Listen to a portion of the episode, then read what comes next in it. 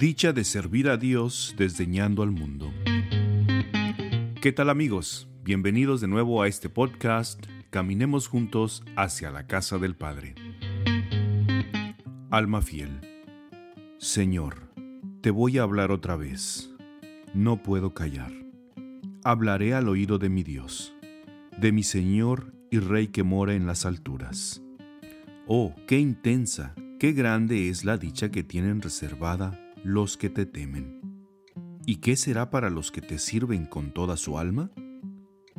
La dulzura de la contemplación, de esa contemplación que concedes a los que te aman, es verdaderamente inefable. Me has demostrado con toda claridad la dulzura de tu amor sacándome de la nada, atrayéndome a ti para que te sirviera cuando andaba perdido por allá lejos de ti y mandándome a que te amara. Oh manantial de amor eterno, ¿qué diré de ti? ¿Cómo podré olvidarte cuando tú te acordaste de mí todavía después de que me enfermé y que me morí? Tuviste compasión de tu siervo más allá de toda esperanza. Y hallando todo mérito, le manifestaste buena voluntad y cariño. ¿Cómo te pagaré un favor tan grande? En efecto, no a todos se concede después de abandonar todas las cosas abandonen el mundo también, para abrazar la vida religiosa. ¿Qué gracia hago con servirte, si todas las criaturas tienen obligación de servirte? No debe parecerme mucho el servirte. Lo que sí me parece grande y admirable es que a un hombre tan indigno y miserable te dignes a admitirlo de criado y aún de incorporarlo en el grupo de tus criados favoritos. En realidad, todo aquello que tengo, todo aquello que te sirvo es tuyo. Sin embargo, es al revés. Tú me sirves más a mí que yo a ti. El cielo y la tierra que creaste para servir al hombre, listos estarán para hacer día a día lo que tú mandaste. Y es poco aún. A los ángeles mismos destinaste a que sirvan al hombre.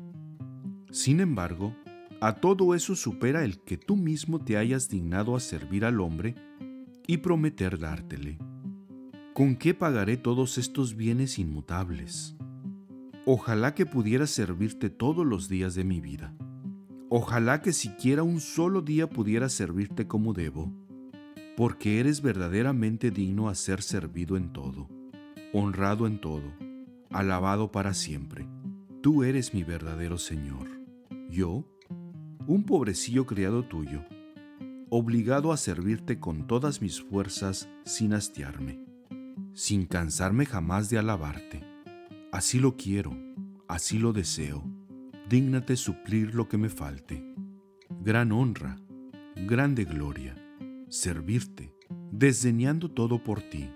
Grande gracia recibirán aquellos que voluntariamente se sometan a tu santísima esclavitud hallarán los consuelos dulcísimos del Espíritu Santo aquellos que renuncien por tu amor a todos los deleites carnales.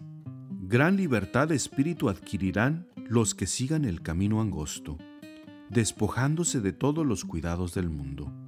Oh agradable y alegre esclavitud divina con que uno se hace libre y santo de veras. Oh santo estado de esclavitud religiosa que a los hombres iguala con los ángeles que los hace capaces de apaciguar la cólera de Dios, que los hace temibles del demonio.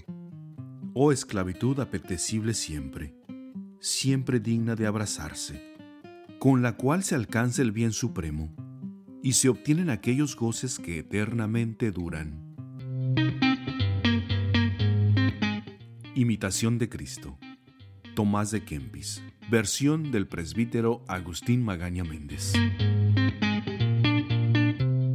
Y así llegamos al final de este podcast. Caminemos juntos hacia la casa del Padre.